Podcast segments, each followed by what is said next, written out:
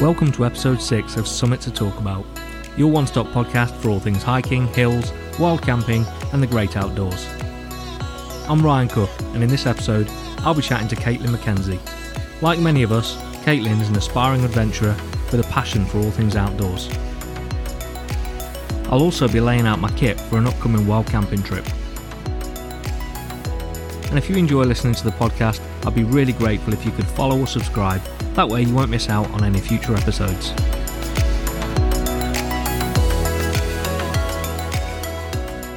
Okay, I'm now joined by Caitlin McKenzie, who is a Scottish aspiring adventurer. So, welcome to the show. Hi, thanks so much for having me. No, thank you very much for coming on.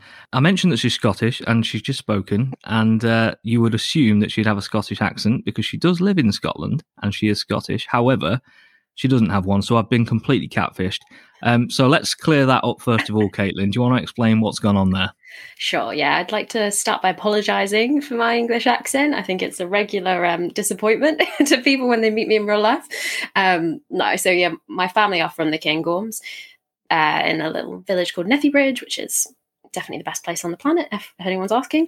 Um, but my dad's in the Navy, so he moved down to the south coast, um, Portsmouth, and that's where I was born and lived really for most of my life. I moved around a, a fair bit, but sadly never to Scotland until sort of recent years.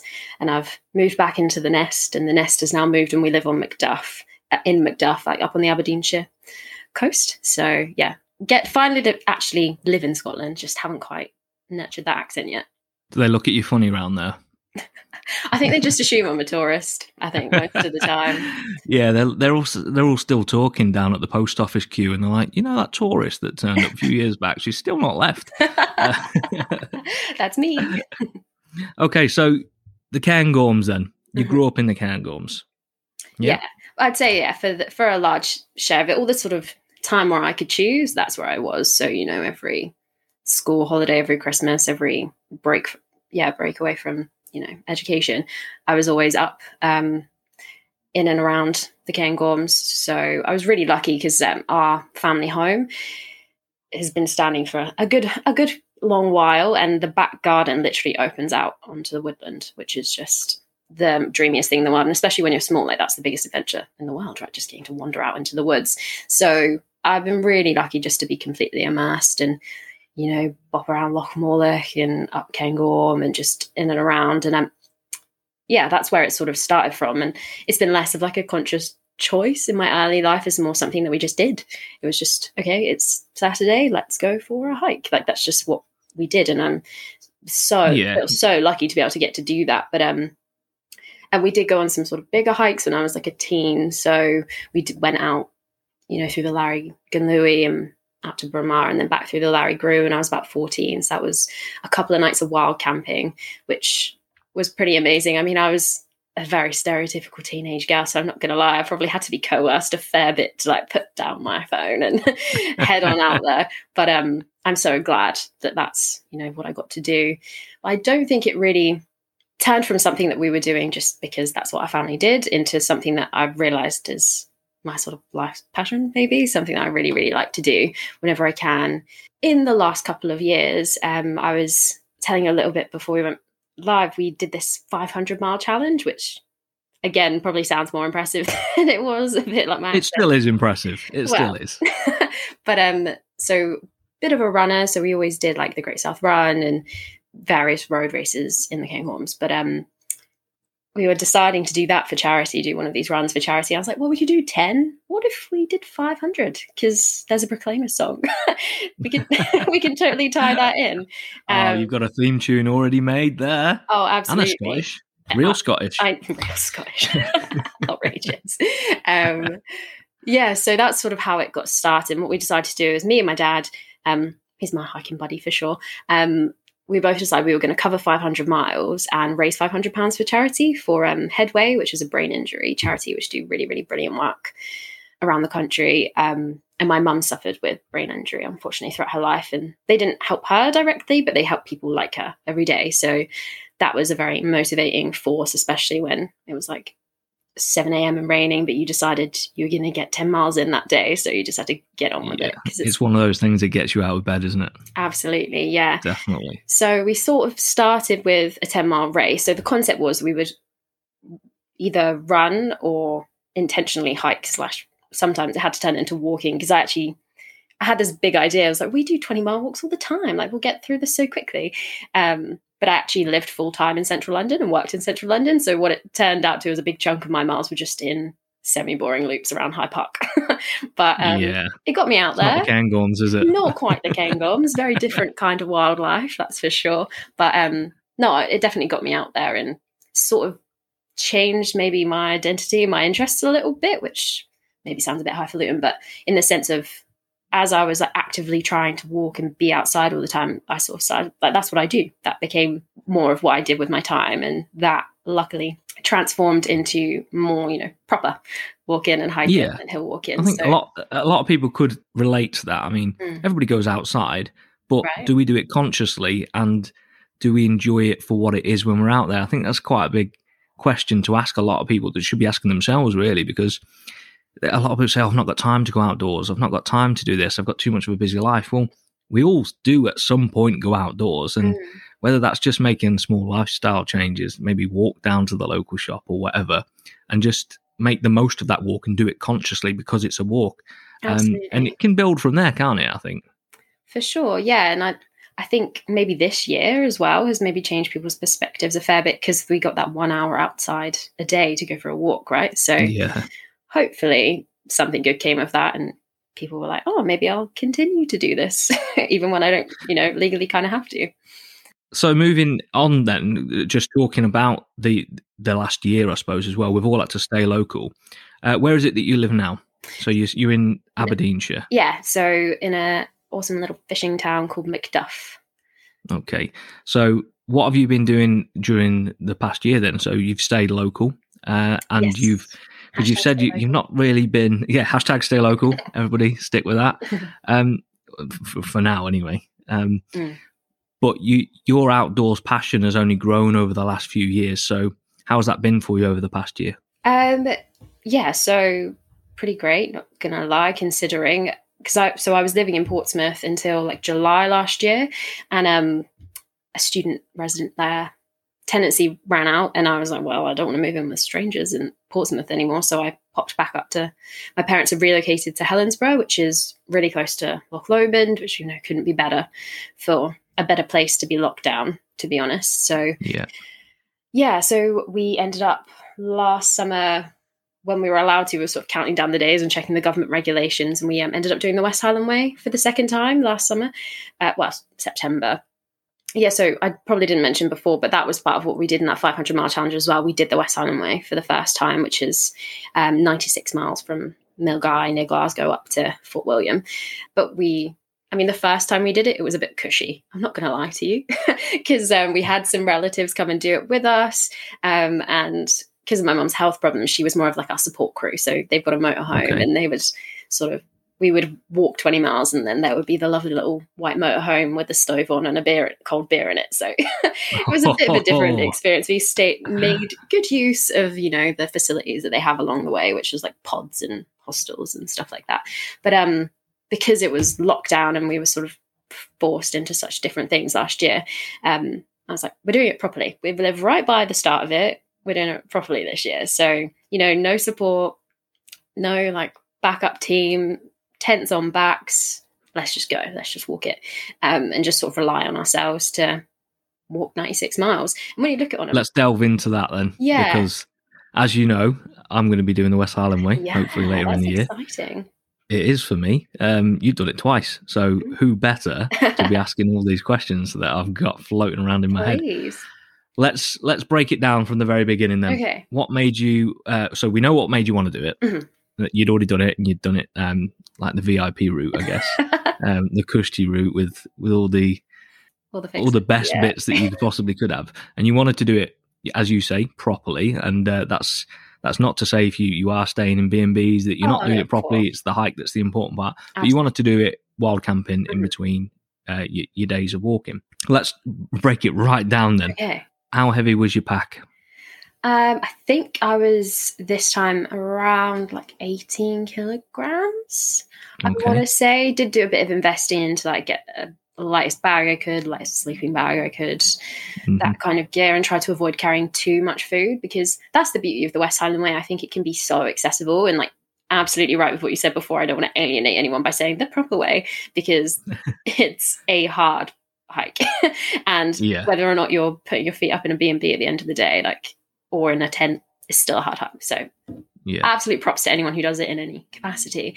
But um yeah, so there are like shops along the way and sort of little cafes and stuff. So we did try we planned it really strategically. So we took exactly what we needed and not a protein bar more. Um so yeah, I was How do you go around planning that? How do you go around planning how much food you need to take and how much? Because these are all the things that I'm, I'm thinking about currently, and I'm not doing it till October. do you know what? That's probably a really good time of year to do it as well because it's so busy in the summer. I think its Yeah. proximity to Glasgow means that it's such a you can just visit and you can walk from Glasgow train station. I think there is like a route. Um, so summer it's super busy. It's also midgy season. That's what I thought. Yeah, I didn't want to get eaten alive. No, and I mean I don't think they're as bad as everyone says, but if you get a bad moment, it will scar you for life. With Yeah, for it's sure. just going to make it even more uncomfortable, and I can already foresee the the foot ache and leg ache, and yeah. You know even one midgy bite is just going to put me off. So it's just the incessantness of them. You just find them everywhere. They're just all over your tent, all over your face. Just, I you become very accustomed to like brushing your teeth inside a midgie net. Like that's a skill that you'll acquire. Um, what time of year did you do it? so the first time we did it in June, end of June, end of June, because it was for my dad's fiftieth birthday. Yeah, That was like the big thing because he did it the first time when he was a teenager, and then we redid it. Um, so we did it in June, and it was you know not COVID times. It was quite busy and quite midgy esque, I would say, but glorious sunshine. midgy esque. That's a new word. You heard that here first. um, trademark. Um, but last year we did it start of September because that was sort of when the regulations meant that we could um, hmm do it. So, and that was quite, it was quite, I mean, it was pretty, it was fairly busy because not many people had much else to do, I think. So if they lived near it, they were like, all right, then let's do the West Highland Way. But yeah, and you still get glorious weather. That's the thing. September, October, you get really good weather. I think like May, April, May, and September, October are like the sweet spots for Scotland because you get a better view of all the different kinds of seasons. But yeah, some of the bad bits aren't as bad. Yeah, it's not quite as busy. That'll do me. yeah, That'll do me. absolutely. Less less people, less midges. Yeah. I'm happy. 18 kilos Yeah. originally then, um, and food and water. Mhm. How do you go about planning that unless you've done it before, which you had, luckily for you? Yeah. Um do you know what? I'm not gonna I don't wanna oversell it. We definitely didn't get it spot on. um and there's an element you just sort of have to break it down. And the good thing with the West Highland Way is it is so well traversed. So there are a million different ways to do it. You can do it over you can do it in five days. I mean, I met people who did it in less than 24 hours, which is a whole other kettle of fish, um, and not something I'm going to be attempting. But you could do it over like 12 days and really break it down, especially if you're wild camping, because you can just stop wherever you like. So, um, well, within reason, there is a restricted area around Loch Lomond, which Yeah. is worth being Yeah. aware of seasonally. Um, but yeah, you you and you can stay in you know all sorts of accommodation, but yeah, so we did it over about six days, and it's really good to just sit down with a map and look at what's doable. And there's a lots of you know the common way to do it is the first day you go Milngavie, um, either to Drymen, which is about like ten miles, or you can go to Balmaha, which is a bit more around the 20 mile, or you can go slightly further, which is what we did last year. We did about 23 miles on the first day in the pouring rain. I got completely Wow. soaked to the skin. And you know, something I actually listened to in your last episode, um, when your guest was talking about the soles of your feet. And I can't, I, I heard that and I was like, absolutely yes. Because last year from March to September when we did it, I didn't really wear shoes. if I wasn't like out on a walk, out on a walk, like I wasn't wearing like shoes and you know, heels and all sorts of things and like boots as much as I wanted to. So you really do lose that seasoning on the soles of your feet. So by the end of the first day, it was pouring rain. I might have had a little cry. I think that's okay to say. um, of course it is. I think there was a moment at the very end, just before we got to this campsite. Um, um, I can't remember Milarrochy. Milarrochy. Mm, There's it's hard to pronounce places, but um, there was like a bridge that we had to like duck under a fence and I fell to the ground on my hands and knees in the torrential rain. Like my feet were on fire, everything hurt. And I was just like, oh, gosh. But you get back up. And that's the key thing. Yeah. Um, and we so we stayed in a campsite that night, and then there was a huge power cut, and we couldn't actually get the hot shower that we've been craving for the last sort of ten miles before that. But um, so you never know what's going to happen, even when you try and go the like slightly comfortable route of staying in a campsite. Um, because along, yeah, like I said, along the east side of Loch Lomond, there is a restriction in place to prevent overuse. I think because it is so close to Glasgow and people like pop up on the weekends and what Yeah. have you. So you kind of have to accept the fact that you're probably going to have to stay in a campsite on maybe the first or second night. Um, but yes, to go back to your question, how do you plan it? You can break it down into sections and think, okay, there's a shop there. I'm going to get a sandwich there. So I don't need to carry lunch for that day. What we did is we like meal prepped a bunch of bags of like por- protein porridge oats. And so we had knew we had breakfast and then we also had like a couple backups because you don't have to do it in the lap of luxury, right? Like if you can't have a bag meal for your dinner, you can have some porridge and that'll be fine, um, Yeah. in my opinion. So yeah, we planned it like that. We knew where we were going to be stopping, gave ourselves like a tiny bit of leeway, maybe like one extra meal, maybe one extra bar sort of thing. But like I said, there's shops along the way, so you can kind of plan that. And there's endless supplies of you know fresh water for you to purify or whatever. Um, so it's it's it's fairly easy to do to plan that kind of walk. Yeah. Okay. That that settles my mind somewhat. Okay, good. How many days did you do it in? um, so we did it in about six, I think. No, actually, I want to say we did it in five last year. We meant to do it in six, and then we'd made a miscalculation somewhere. Even though we'd already done it, we were like, we're going to stay on the second night. We're going to stay in this bothy and X point. Um, I think it's the Doune bothy. Mm, my memory fails me, but we decided we were going to be able to walk to this bothy, but then we'd made a miscalculation, so we thought it was only like 10 miles. We were like, day two, easy, won't go too far, um, because the first day is such a backbreaker. We'd miscalculated it, so we actually had to walk about like 20 miles to get to this bothy. And then what it meant was we ended up every single day we had to like grab a couple of extra miles and push on just a little bit further. Um, but that's the beauty of doing it while camped because you can stop anywhere, like reasonably speaking. So if you're like, oh, we've missed a day somewhere in our calculations, which we absolutely did. The second day we were sat down looking at a map and I was like, I cannot believe we've done this.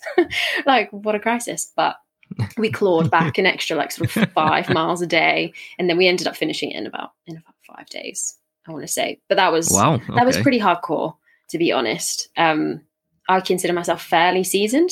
Um, not like a crazy adventurer, but I'm like fairly seasoned for walking. And even that was like wow.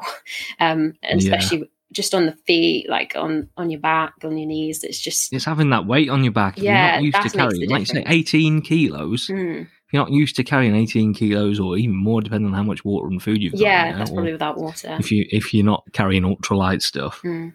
you, and it's a lot of miles. I mean, like you said, you've done 20 miles before, and in in other ventures out Mm. and about. But when you're doing it with that sort of weight on your back, it makes a massive difference. Yeah, and there's something to the day after dayness. Like it's anyone can probably strap on a backpack, I would say, and walk 20 miles in a day if they absolutely had to. I think with if you had, Yeah. you know, reason if you had a reasonable level of fitness, anyone could do that. But then you have to push through something mentally to then put those same boots back on that have ripped your feet to shreds, and the bag that's like you've got a callus on your shoulder from the repetitive um, movement, and do it again. And then do it again the next day, and then do it again the next day, and still find joy, which is um, but whilst it sounds probably like if you haven't done it before, I think it does sound a bit like oh um, hard.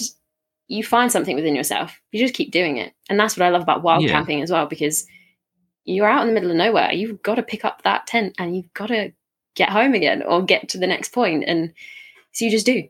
Like it doesn't matter Yeah. how hard it is, Yeah. or if it's raining or whatever. You just you just do, and like that's something that's I'm sort of in search of in a way. Whenever I plan planning new trips, I sort of always try and scratch just a little bit outside my comfort zone, um, because you inevitably survive. that's Of course that's do. the yeah. theme. um, It seems scary as anything, like in anything in life. So I, like, I was 19, I strapped on a backpack and I flew to Australia for six months, but then I didn't know a soul. Um, like that was terrifying, but you survive, and then you can do it again. And I think the same Yeah. applies to like outdoor pursuits for sure. But I think I'm just Yeah, and like you say, you get to that point where you- you're out in the middle of nowhere and you've got your tent and you've got to pack up. You have to dig Yeah. deep. So either that or you so that you stay in there, Yeah, for um, sure. which is it's not really feasible. So yeah, you've got to dig deep. You've got to get up and get going, And you just do. um, yeah, I think it's. Um, and you just do. Yeah, I think you learn so much Yeah. about yourself doing that, and you're like, oh yeah, I can do this. I can do this again. Let's do it in a different place, and it sort of becomes a bit Yeah. addictive. I think that sort of personal challenging. So uh, I'll come on to that in a bit, but I'm guessing you've got more long treks planned, maybe for the future. Yeah, so there are. I mean, I constantly sort of. That's the beauty of Instagram. Or the beauty, and maybe the other side of it as well is that you're like, wow, they're doing that. I want to go do that too. Um, and I mean, this year that's been a real struggle because if it's not inside your your health authority, you're a bit like, never mind. um, but I know how privileged I was to live like in um, Argyll and Bute for a big chunk of the lockdown. So because that has so many great Munros and, and yeah. Um, so what's Because that's another thing you've started doing as well, isn't it? yeah, so Munro Hmm. bagging. Who knew? I, I didn't even know what a Munro was until maybe about last year, and then once I sort of forayed into like the Instagram world and started, you know, uh, documenting what I was doing and like finding more of an enjoyment and like, okay, this is one thing you can do. Like, what's what else can you do out here? Um, yeah, I just never really had, and I'd never met a Munro bagger before, or never really clocked them if I had. Um, even living in spent a lot of time in the central Cairngorms where there's a million of them. Um, yeah, so I just started doing it. I mean, I'm definitely at the start of the journey, but it's super fun and I want to get a scratch off map and just like do them all. I think it's such an achievement. You want to do that 282, right? It's cool, isn't it? Um, I've listened to. Uh, obviously, there's there's Will Copestake who's been who's been on the, the podcast, and he's he did them all during winter, Wild. which is absolutely wild. Um, I've also heard other other podcasts where there's other people that have, have been been bagging them, um, and it is, I suppose, it's, if it's accessible for yourselves as Mm. well up in in Scotland, then it would be the go to, wouldn't it? Um, for me, it's Lake District, Wainwright's, 214 of them nice. not as big as the Munros. Um, and I suppose there's there's always that argument of which is better, the, the Lake District or or Scotland. Scotland. equally as beautiful as each other. equally as beautiful. Sorry. Yeah. Okay. We'll go with that line. it's your podcast. I have I've been to um, Scotland just the once, really? um, so that's all. Uh, well, did Ben Nevis as part of oh, awesome. my failed three peaks attempt, but I did do Ben Nevis. Um, That's impressive. and it is beautiful. Yeah. It is beautiful, and we went round Loch Lomond on the way there, and um, Oh, awesome. it is somewhere I'd like to, to go again. oh, it's um, the best playground in see the what world. I can do. absolutely like wherever you go wherever you look there's somewhere to explore like whatever you know health authority you're in right now it's such a weird thing to have to even Yeah. consider but um but there's stuff to do whether you're on like the coast. I mean like i'm a keen surfer as well. I say keen again aspiring. Um like where i live macduff there's um I think we've got a title. I think we've got a title for this this episode: "Aspiring Adventurers." um yeah so there's if you look for it there's something to do. Like if there's still water you can learn paddle sports. Like if there's you know white water you can do all kinds of things. There's heaps of really good surfing in scotland which i think is such a well kept secret um Yeah, it is. hiking Yeah, um goodness there's just so much and i just love it you're doing some paddle boarding as well. Is that right? Yeah, I'm a proud owner of a little inflatable um, Aquaplanet paddleboard, which is my little best friend. It's a bit challenging up here, to be honest, where we've moved to, because obviously before, like I said, we live quite close to Loch Lomond and a lot of sea lochs. Um, so you could just go and play and it's pretty doable. Whereas, I mean, right now there's the end, tail end of a storm. So we're dealing with like 10 foot waves, which does not a happy paddleboarding experience make. no, especially if you're going out there to start. Probably not the best time. to do it. Yeah, exactly. Yeah, but there are a few bit places like further afield and like around Aberdeenshire, which so now we can, you know, hashtag stay local. We're going to be yeah. exploring a little bit. It's it's a good bit of kit to have because you can just sort of pop out on any semi-flat body of water and explore. Yeah, and I suppose, mm, like you say, Scotland, loads and loads of locks. Mm. Um, when you're starting to plan your future adventures, Mm. whether that's Munro bagging, Mm. walking long distances like the West Highland Way, that's the sort of thing you could consider when you when you're planning your route, isn't it? If you take that along with you and do a bit of paddleboarding as well, Yeah, that sounds really cool. yeah. I'd really like to try and factor in because my paddleboard, ha- like you can convert it into a backpack, so I quite like the idea of playing around a slightly better climate when it warms up a little bit, maybe, you know, like hiking out to a loch and like fitting everything you need in the paddleboard bag. And then you know it's you have a little pump you can blow up. I think that would be pretty awesome. So yeah that's on Yeah. the list. Um, once we're allowed we're also playing with um that so there's the great glen way which is another big through hike um through the centre of scotland. And um absolutely beautiful. We've walked bits and bobs like anecdotally but it's a big through hike. So i'd love to do that. But you can also paddle board it i believe. Okay. so, well, paddle anything it, um, like kayak or canoe. so um, that's on the cards. Um, and also, would I mean, there's if you were to suggest a hike to me, I'd be like, yeah, I want to do it. Do you know what I mean? so it's just like whatever's convenient. You're at that stage at the minute. I think Absolutely. a lot of people can relate for, for, for many reasons. One, because we just want to get out now. Yeah. It's been too long. And two, one of the things I've noticed over the, the certainly throughout the lockdown and going on social media, there's so many more people now that are, are wanting to try it and haven't yet. So there's all these people that have joined these different groups on, say, Facebook and Instagram, uh, and get followers on Instagram who are starting to buy all the right gear and they've been out on a few local walks and now they're looking to really venture a little bit further and they're all saying, Oh, I can't wait to go and do it. And so I can't imagine what the hills are going to be like in the next few months, but it's going to be mental. Um, but yeah, this I think it's it's made us want to get out even more, hasn't it? Yeah. And like you say, if I said to you now, oh, you know, Ben Nevis or wherever, or you, I want to go and do it. Of course, I want to go and do it. Yeah. Um, well, I'd literally do anything right now if it meant getting out in the hills.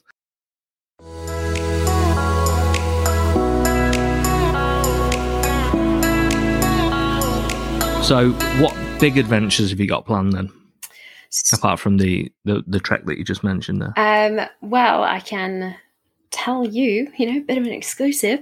Uh, but I actually haven't told Ooh. like hardly anyone in my family yet because, well, I'm taking it with a bit of a pinch of salt because COVID can literally ruin any plan at any time. that's something that's good to be aware of.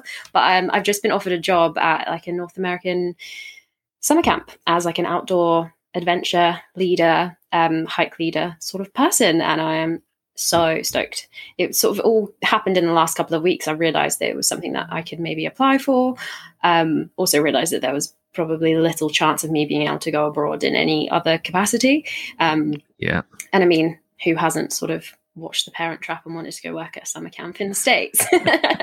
um, so, uh, yeah, I ended up like applying and um, had an interview last week and I've accepted a role. Um, yeah, so I'm going to be taking like ages 8 through 18, I want to say, and getting to teach them map skills and how to start a fire um, in a controlled setting.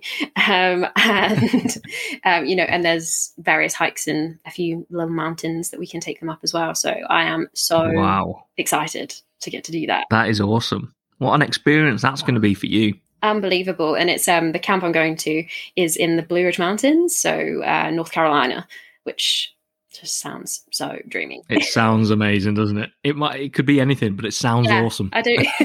there could be little bumps uh, n- and not actually mountains, and that would be fine. With me. It sounds cool. Um, but yeah, so really looking forward to exploring it. And it definitely wasn't something I'd considered doing either, but just the stars randomly aligned. And Mm. originally I was looking at Canada, and then for some reason, I just sometimes I think these things happen for a reason. You just have to go with the flow. Um, so all things going well from like the 28th of May through to the start of August. Um, I'll be in the US of A. Um, teaching people outdoors, outdoors. and living living and breathing it. Absolutely. Yeah, can't wait. That sounds cool. yes. Yeah. Um That's next week. so luckily I'll be watching you on social media, so hopefully loads and loads of pictures. oh, it's going to be there of that. obnoxious. Yeah, I'm going to be. I'll, I'll probably unfollow you after a bit. I'm like, I can't handle this anymore. for sure. But yeah, no, I'm just like super excited to get to teach that, inspire that in younger people. Especially, I mean, I mentioned earlier, I was such a stereotype of a 14 year old girl. Do you know what I mean? Who wasn't into the like into it necessarily by choice. So to be able to maybe bring that out in young people is really exciting, and it's sort of one of my kind of passions. Like even among my like, my Mm. friends and stuff, I'm always people are like, when can we come to Scotland and go on a hike with you? That kind of thing, and people who've never even like looked at a mountain. Do you know what I mean? It's out of like people Yeah. I've met. So that's really fun and exciting for me as well. And that's kind of the whole reason that I do my Yeah, I think this is definitely going to start. It sounds to me like it's going to be the beginning of something a lot bigger. Hmm. Um, maybe if you if you come back, um, and I don't mean that I don't mean that in a morbid sense. I mean if you choose not to come back, if you do come back. So, is taking your mountain leader training um, something you've ever thought about? So that uh, you, you mentioned about people saying you want to go out in the hills, Mm. uh, they want to go out in the hills with you. Um, so do mountain leader and and start doing organized groups and organized hikes. Is that something you thought about? Um, do you know what? It's never something I've sort of thought about maybe as like an occupation. I mean, I work, I've always like worked in like sort of marketing, and I'm a writer by trade. But there's something about being qualified to be in those environments, which I think is super important. I think it's super easy to take it for granted, and so Hmm. Like navigation courses and things like that. And yeah, I wouldn't- definitely wouldn't rule out the whole mountain leader kind of thing. I, I mean, I'm making plans all the time, and then I completely change them. Like I've just planted another seed there, haven't I? I know you- yeah, you know what? Actually, Yeah, I think for I will do that. That's my problem. But I say it's my problem. It's a problem and a blessing. But like every time an idea gets in my head, I'm like, well, I have to do that now. Like if I'm, I have to. Go, if I'm like, maybe there's a dam. Should we jump off the dam? Like, well, I have to now. You've suggested it because I can't not. like that's that is something that I've done and something I will hopefully never repeat. Hopefully, no one ever suggests that to me again. Because again, I'll be like, well, I have to, but not in the sense of you know morbidly. I absolutely have to do that. More in the sense of like, well, why not? And that's Yeah. the only thing stopping me doing that is fear. And I think once you sort of jump over that, I mean, even like going solo camping, like wild camping, like that's scary. I think, and I th- especially maybe maybe more so as a woman. I don't know, but um, it's That's something you've done recently as well, isn't Yeah. it? You started doing that on your own. Mhm. yeah. Wh- wh- When was that? Like last year? so year yeah, my first. So I've, I've always done it, like I say, with family, with my dad, um, with like pals and stuff, but never on my own. And it's always been something that I've wanted to do. Like over the last couple of years, like, oh, I think I might, you know, just follow a trail in the Lairig Ghru and blah blah blah. And then there's always voices either in your head or like maybe in your family that are like, on your own. Are you sure? Like, yeah. will you be safe? Like, blah blah blah. Like you're, you, and there is an element of, I think there is an element of gender to that, and you can't pretend there isn't. Um, Yeah. There's that whole, well, you know, she was alone in the mountains kind of thing. And it's Oh, just- it's completely relevant, isn't it, Yeah. to what's been going on recently Oh, in the God, yeah. news, um, where you know some women do fear being outside on their own, Mhm. and I suppose that that fear will only fuel other women to think, well, you know what, I'm not going to go out Yeah. and do that kind of thing on my own. But you say you've done it, Yeah. and no doubt you'd have had all the same anxieties that many Oh, people who are considering goodness. doing it have had. Yeah, So and it's like how how has that been for you? Um, well, yeah, I'm more than happy to speak to this because I think it's something that would be really easy to gloss over and like Instagram versus reality in the sense of, oh, yeah, just like went on a solo hike, camped in the wilderness by myself, and it was great. And obviously, it was amazing. I completely loved it. I did a little section of like the West Highland Way and just pitched my tent in the woods um, just past Larrick, and it was amazing. But I'd be in like in the tent by myself at night, and I was like, oh my god what if the zip just unzipped like just that kind of irrational fear that but it's programmed in it really is programmed into you from such an early age and there's that element of well if i can't walk down the street by myself at night time should i really be in like the middle of nowhere without cell reception by myself and obviously that fear is there but i'm not saying that's in any way like it's something you just have to overcome and it's and for the same reason, like recent events, like you say, something bad could happen to you in your postcode. Do you know what I mean? In the middle of the day, like you just can't live Yeah. your life like that. It's an unfortunate truth, but it's something we have to kind of overcome. And nine times out of ten, I, I'm ho- I'm sure there are unfortunately like bad experiences that people have had, but I've never met a person who I didn't, who I felt threatened by in the hills. Do you know what I mean? Like No, it doesn't no, attract bad agree. people. um, uh, touch wood as a rule. Do you know what I mean? Like it's it is a good environment that attracts good people, and um, but you can't let. Well, all I'm trying to say is that you can't let those fears stop you from doing stuff. You just got to keep going um, and live your Yeah. life and go hope for the best because inevitably it'll be fine. One thing to consider is somebody's new to wild camping and thinking of going out doing it solo is if, especially if you're doing it in tent. Yeah, If I was walking past a tent, that I wouldn't. First of all, unless I don't know, some people might want to because we don't know what sort of people are out there. Like you said, there's not many of them, Mm. few and far between. Um, but you don't know who's in that tent. Yeah, So you could be, um, let's just say, you're an absolute nutter and you're, you're weird enough to go and investigate who's in that tent, you don't know who's in there. Like Yeah. that, that person that could step out could be an absolute nutter themselves. so chances are it's a bit like um, when you, you talk about insects or animals Mm. uh, or you're scared of snakes, for example. Um, they say, oh, the snake's more scared of you are than you are of it, etc., etc. It's very much the same if you think about it.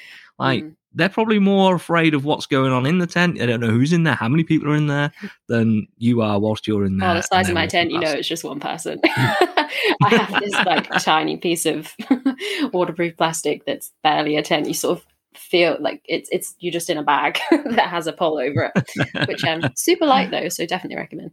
Um, yeah, no, I agree, and I think it's it's a it's a psychological hurdle, but it's always going to be there, and it's there in every walk of life. So you just can't let it hold you back. Like you can't not go for a walk down the street. Do you know what I mean? So, No. and the the payoff is so worth it, and the things you learn about yourself. Yeah. And that's the thing as well. Like, so I went and did that for one night, didn't die, as you can tell, um, which was a real great. I was very pleased. Um, but now I want to do it again, and I want to do it for longer, and I want to go further from home. So it's just building up that confidence, and I think it's okay to be daunted by it because I think it, Yeah. it for such a long time it has. We were talking about this a little bit before, weren't we? Like for such a long time to go out and camp and hike and whatever, you had to be. It looked like you had to be like super weathered mountaineer, rock climber, dude with a husky who like didn't own a TV. Like there was a there was an archetype, um, and I mean, I definitely was like, well, that's not me, so I guess I won't do that, maybe. But Yeah, I'll just stay indoors then, Yeah. shall I? Because that's not me. but obviously that's silly. And I mean, look, I, there are so many awesome women out there that I mean I follow on social media who are doing the craziest things, and I just love to see it. I live for it, and I hope to be like them one day for Mm. sure. But and so there are sort of like forebears now, and I mean I know there were in the past, but there's more and more, and social media makes it so visible, and that's why I, I, I love Instagram in a way. I mean, it has its drawbacks for sure, but that community of people, and especially there's a huge community of women just putting on boots and going and doing it and having a great time. and Getting being- out there and doing it. Yeah. Absolutely. And I think, yeah, it's okay to feel daunted, but you can do it. You don't need to be Yeah. an absolute pro. You don't need to have like qualifications. You just, as long as you're sensible and you don't take anything for granted and you are prepared, you'll just have Yeah. the best time. And it's, yeah, I want more people to do it. And that's why I'm very like incessant on Instagram, like, let's go for a hike. Yeah. Yeah, and and that's and like you said, the, the community that that social media brings, Instagram's perfect for it. Mm. Is if you've never done it before and you're thinking about doing it, get on Instagram, start following a few people, and then maybe some. Well, I know a lot of them do. Will organise hikes, and you can join them. And Mm. and even if you didn't want to go out and do it on your own, yeah, go and join a group of people that are doing it, and then find if find out if you like it or not, and go from there. Absolutely. And everyone's so friendly as well. Like I think that again, that's that whole nature attracts good people kind of vibe. But there are people that I admire so much. And like uh, there's one adventurer, Molly Hughes, she's done some amazing things like in the South Pole. I mean, it could be the North Pole, but she's done some amazing things. And I really admire her. And then I found her on Instagram and replied to one of her stories and then spoke to her a little bit and um, asked her a question. And it was just people are so everybody wants other people to do it. Do you know what I mean? It's not an exclusive Yeah. club. It's like come and join us in the hills. Yeah. let's um let's go for a hike. And I just think that's great. And that's something actually I want to mention about the West Highland Way too. And I'm sure all the major through hikes and stuff are as well. If you want to get into the community in a big way, I would say plan to do one of these trips. It's such a good way to get into it. But also because so many people have done it before you and so many people are planning to do it, you will just by being active about that on social media and looking for it, you'll find so many people who want to give you advice or oh i'm doing it then too maybe i'll see you. Like so when i did the west highland way last year um, i documented a, documented it a bit. It's um, like a whole story highlight on my profile but people that you would pass and then you would say hello to or something and then later you'd maybe look on instagram maybe when you've got your little battery pack in the in the tent um, you'd find them on instagram. And then they're avid hikers too and then they're like your digital friends i mean who doesn't have who has anything but digital friends anymore um, and I just think that's really cool. Like, I, there's people that I speak to really frequently that I have never met in real life, but they Mm. were doing the West Highland Way around the same time I was, and now we follow each other and we always like support each other and answer each other's questions, and it's just great. It's just really nice. Yeah, it's a great community, and like I've only been really, I mean, the the Instagram page for the, the podcast hasn't been going all that long, and the amount of people that have uh, I follow and see the, the like you like you've said there, the advice that people give and that openness of yeah, come and join mm. us. Um, we're, we're, doing this, or uh, people people doing lives. So people going live and just like having a chat, and then people commenting and having a chat with them like they're the best friends and never met them in their yeah. lives. Um, it is such an amazing community, and um, I, th- I suppose for anybody who's who's looking to get out there, and you said it's okay to be daunting. That's absolutely fine. Um, but take that step. I suppose that's a great word to use. Take that step and uh, get out there and, and join people and, and, start doing it yourself, and then get an Instagram page so that we can see yeah, what you're doing. Absolutely, and yeah, tag us. tag us, yeah. hashtag stay local. Hashtag not Scottish or whatever you want to call. You can use whatever hashtag you want. We'll try and find it. Um, so, Caitlin, we know what you're up to this year. That's absolutely fantastic, and we know about some of the things you have done. Go back to the West Highland yeah. Way. What are your top tips for anybody who's thinking about doing it? I'm just getting my pen. Bear with me. um, top tips. So definitely plan. That's sort of we've kind of covered that, but planning it is important. Ex- this isn't helpful at all, but expect the unexpected. Even though it's so well traversed and so well documented, there's a million books and all sorts about it. Um, there will be things that really surprise you, whether that's terrain or distance or like incline and things like that. Um, it will always throw something crazy at you every time. Like this time, this most recent time that we did it, we ended up arriving, there's this really long, um, you go up the Devil's Staircase in Glencoe and then down the back towards um, Kinlochleven. And we ended up doing it in the pitch black on the sketchiest path in the world, super gravelly. We didn't have our head torches with us because that was not in the plans. And um, we just, I think it was part of our like clawing back time. So just be over prepared. Like have gear for every season, have head torches, have emergency blankets in case you get cold. Um, yeah, I think just it can throw a curveball at you just because it's, you know, accessible, like I said, be prepared. Um what okay. other thing would I but like I'm only saying that to try and save you some pain. If you go and think like, oh, everyone does it and it's all over Instagram and it's super, you can stay in a B&B every 10 miles sort of thing. It sounds like super cruisy and it, it can be, but I think it's good to be always good to be overly prepared when you're out and about yeah. for sure. Um, also, there's this is a key bit. I would allow double time to get from Inversnaid to Beinglas Farm. So those they may be abstract places to you right now, but you will soon have those words drummed into your brain. Um, but the north, like east corner of Loch Lomond is not a path. Well, there's path, but it's you're climbing over boulders, you're like going under tree trunks. It is a bit, you know, off piste. It's definitely the most challenging bit of the terrain. And especially with a bag, you're clambering a fair bit and it's it's just very time consuming and backbreaking. So okay. Every almost a great deal of people who I met who've done it or met while we're doing it were like, oh my mm-hmm. goodness, how bad was that bit? So just don't don't underestimate it. Give yourself maybe even a day to do it. If to go from because a lot of people think, right, I'm going to go the first 20 miles and then do the, do Loch Lomond in a day or slightly more, but it's bigger than it looks, and it's kind of like the most challenging chunk, I would say. Um, other top tip is say hi to people. It's such a nice environment, and it's such, like I said, a community. Um, there are and everyone's super nice and you'll see them like every single day probably you'll hopscotch each other because you'll stop in different places so just being open to like making sort of loose pals along the way is super nice and like sort of expect that because it really is a community um although last year someone stole one of my hiking poles how outrageous is that? I know. And it was on that first night when like my soul was in tatters and the next morning someone had swapped out my hiking pole. And then we saw them about four days later, halfway through Rannoch Moor, and they overtook us. And the guy had my hiking pole. And I was like, Oh, wow. I know. But where's the West Highland Way police when I know. I was like, I'm going to track you down on Instagram. No, I didn't. but um, so if you are listening and you picked up somebody's trekking pole. September Caitlin's trekking 2020, pole. I noticed. We're on to you. but look, that is again the huge exception, not the rule. Um, yeah, so I think, and do, and also take advantage of the sort of amenities that are along the way. Like plan to have a nice hot dinner and like be in Glass Farm.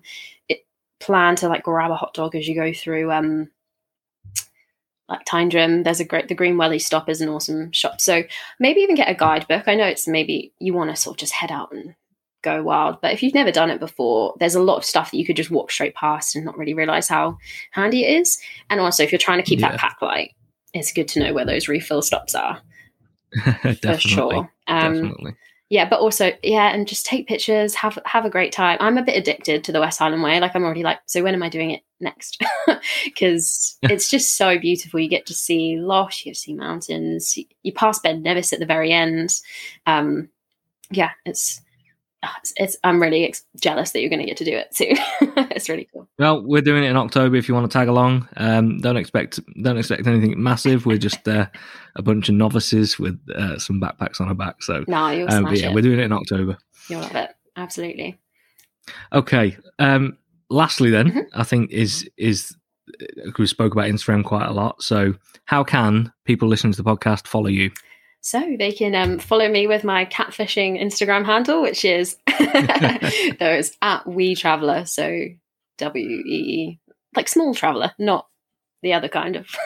um, Yeah, Small traveller, but Scottish. absolutely. Yeah. So at Wee Traveler, that's where I hang out most of the time. You see me falling off a surfboard or a paddleboard or a mountain um, fairly often. And soon to soon to be seeing all your yeah, adventures. come see what North America. Carolina's like with me. For Yeah, sure. cool. Excellent. Thank you so much for coming onto the podcast, Caitlin. It's been really, really cool talking to you. No, it's been an absolute blast. Thanks so much for having me.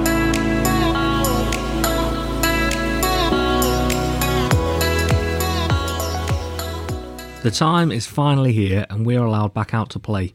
So I'm now planning on my first wild camping trip of the year. So I've never really done this before, but I've actually written a list down of everything that I'm going to need.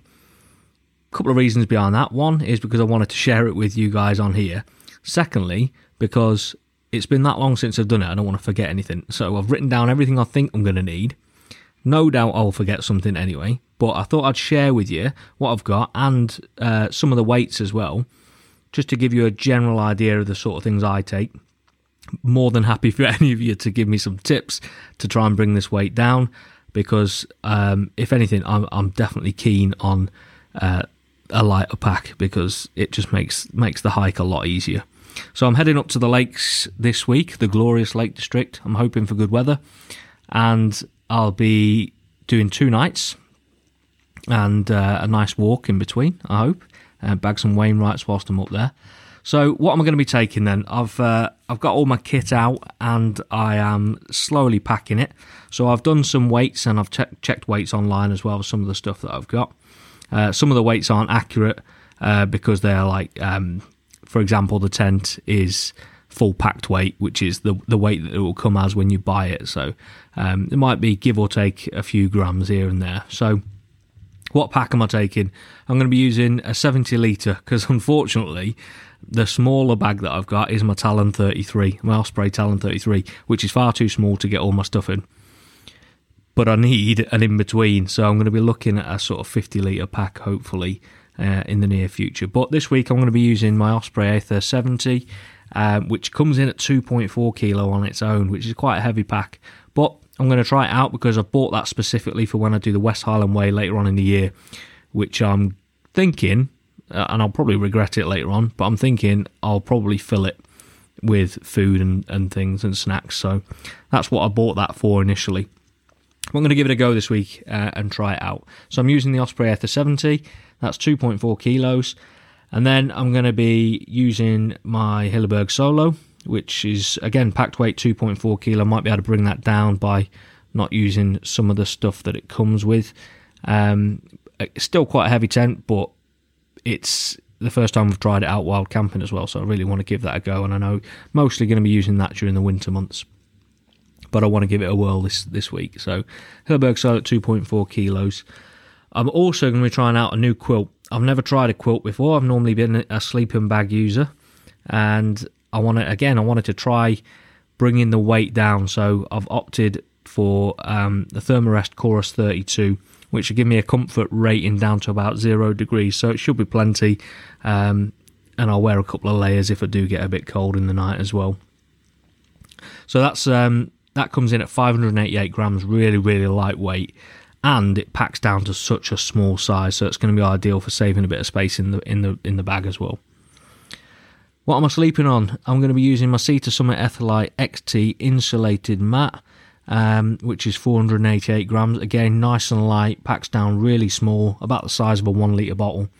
And also, it's for me, I opted for this mat particularly because it is 10 centimeters thick, which is quite thick for an inflatable pad and I'm a side sleeper, so it's really, really good for that. A little bit of comfort. I'll be also be using an inflatable pillow, and that's a Sea Summit Aeros pillow, um, and that comes with a little pillowcase as well. So that comes in at 98 grams. Uh, I'll be taking my stove, Jetboil Minimo, that's 415 grams. A little collapsible mug, which is about 24 grams, I think. Really, really small. It's like one of them that just feels like you're having a shot of tea rather than a mug of tea. Um, I'll be taking a long handled spork. That's for my freeze dried meals. That's 12 grams.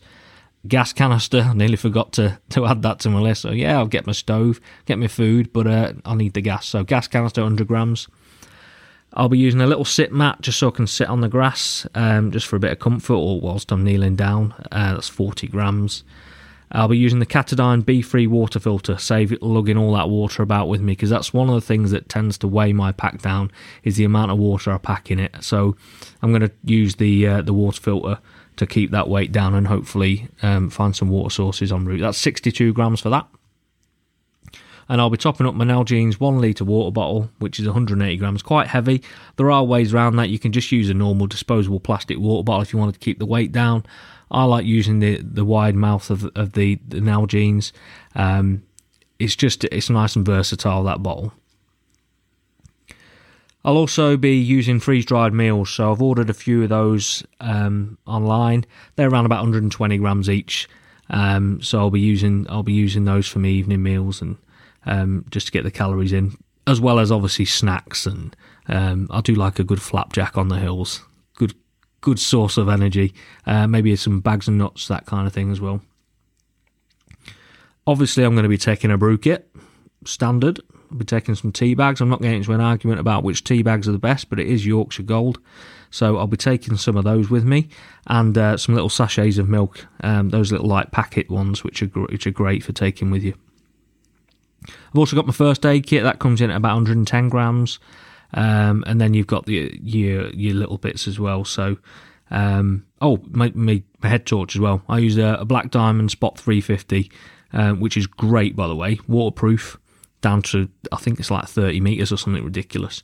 Um, or no, waterproof I think for half an hour. Can't remember 30 minutes or or, or 30 meters. I can't remember. Um, great little head torch that loads of little settings. Um, and you can get them for like 35 to 40 pounds as well online as well. That's 86 grams. I'll be taking my charger pack for my phones, um, which is quite a heavy one. And the reason why is it's the only one I've got at the minute, but it charges like three devices at once. So I bought it a while back. That's about 400 grams itself. So, but I was taking that with me. And then I've got my toiletry set. So I don't know, we'll call that 80 to 90 grams maybe. Um, I've not weighed it, but there's not much in it um, for an overnighter. Tooth, toothbrush, toothpaste. Um, uh, toilet paper, that kind of thing, which then leads me on to my Coghlan's trowel, which is, um, I think it's 55 grams um, for the trowel. Uh, bright orange thing, obviously, uh, without going into too much detail, that is to dig a little trench to uh, hide away your number two. Leave no trace, of course. Um, and I'll also be taking um, a spare bin bag. So I'll be taking my own bin bag, but also another bin bag and some uh, sterile sort of, you know, throwaway gloves uh, for the purpose of picking up any other rubbish that I find whilst I'm on my trail, which is something I'm going to start doing this year. Um, so stay tuned for that as well, because I've actually got an interview coming up with some people that do this, um, do some great work. um, the Lakes Litter Tribe. So I'll give a little shout out there, um, and they'll be coming up very soon um, on the podcast. Um, so I'll just be picking up any other litter just to try and keep our trails clean. All in all, the the pack comes in at around about eight to eight and a half kilos on paper. So once I've got it all packed finally, I'll whack it on the scales and see what it's at, and uh, I'll share that on the social media. But it's looking at about eight and eight and a half on paper. We'll see what that comes in at. I've got a funny feeling I'll put it on my back and it'll be 15 kilos for some reason. Uh, I've probably miscalculated somewhere, but eight to eight and a half kilos is probably the lightest I've ever carried uh, on a on a wild camp. But this is a two nighter as well, so I'm hoping if it is only eight to eight and a half kilos, that's a pretty good weight to be going with. But that said, I've um, I have been quite conscious this year with, with some of the new kit that I've been buying um, to try and make it quite quite light. Given the the tent itself isn't, um, but I'm trying to cut down on weight where I can, just because I'm getting old and I need to make make it as easy as I can now. I don't want to be lugging too much weight around on the hills, so I can't wait to get out. I really can't. Um, two nights up in the Lake District and uh, a nice hike. So, really looking forward to it. And no doubt I'll share some pictures on the social media. So, keep an eye out for that. Thanks for listening. If you've enjoyed it, please spread the love and tell your friends and family. I'm always on the lookout for guests to come on for a chat.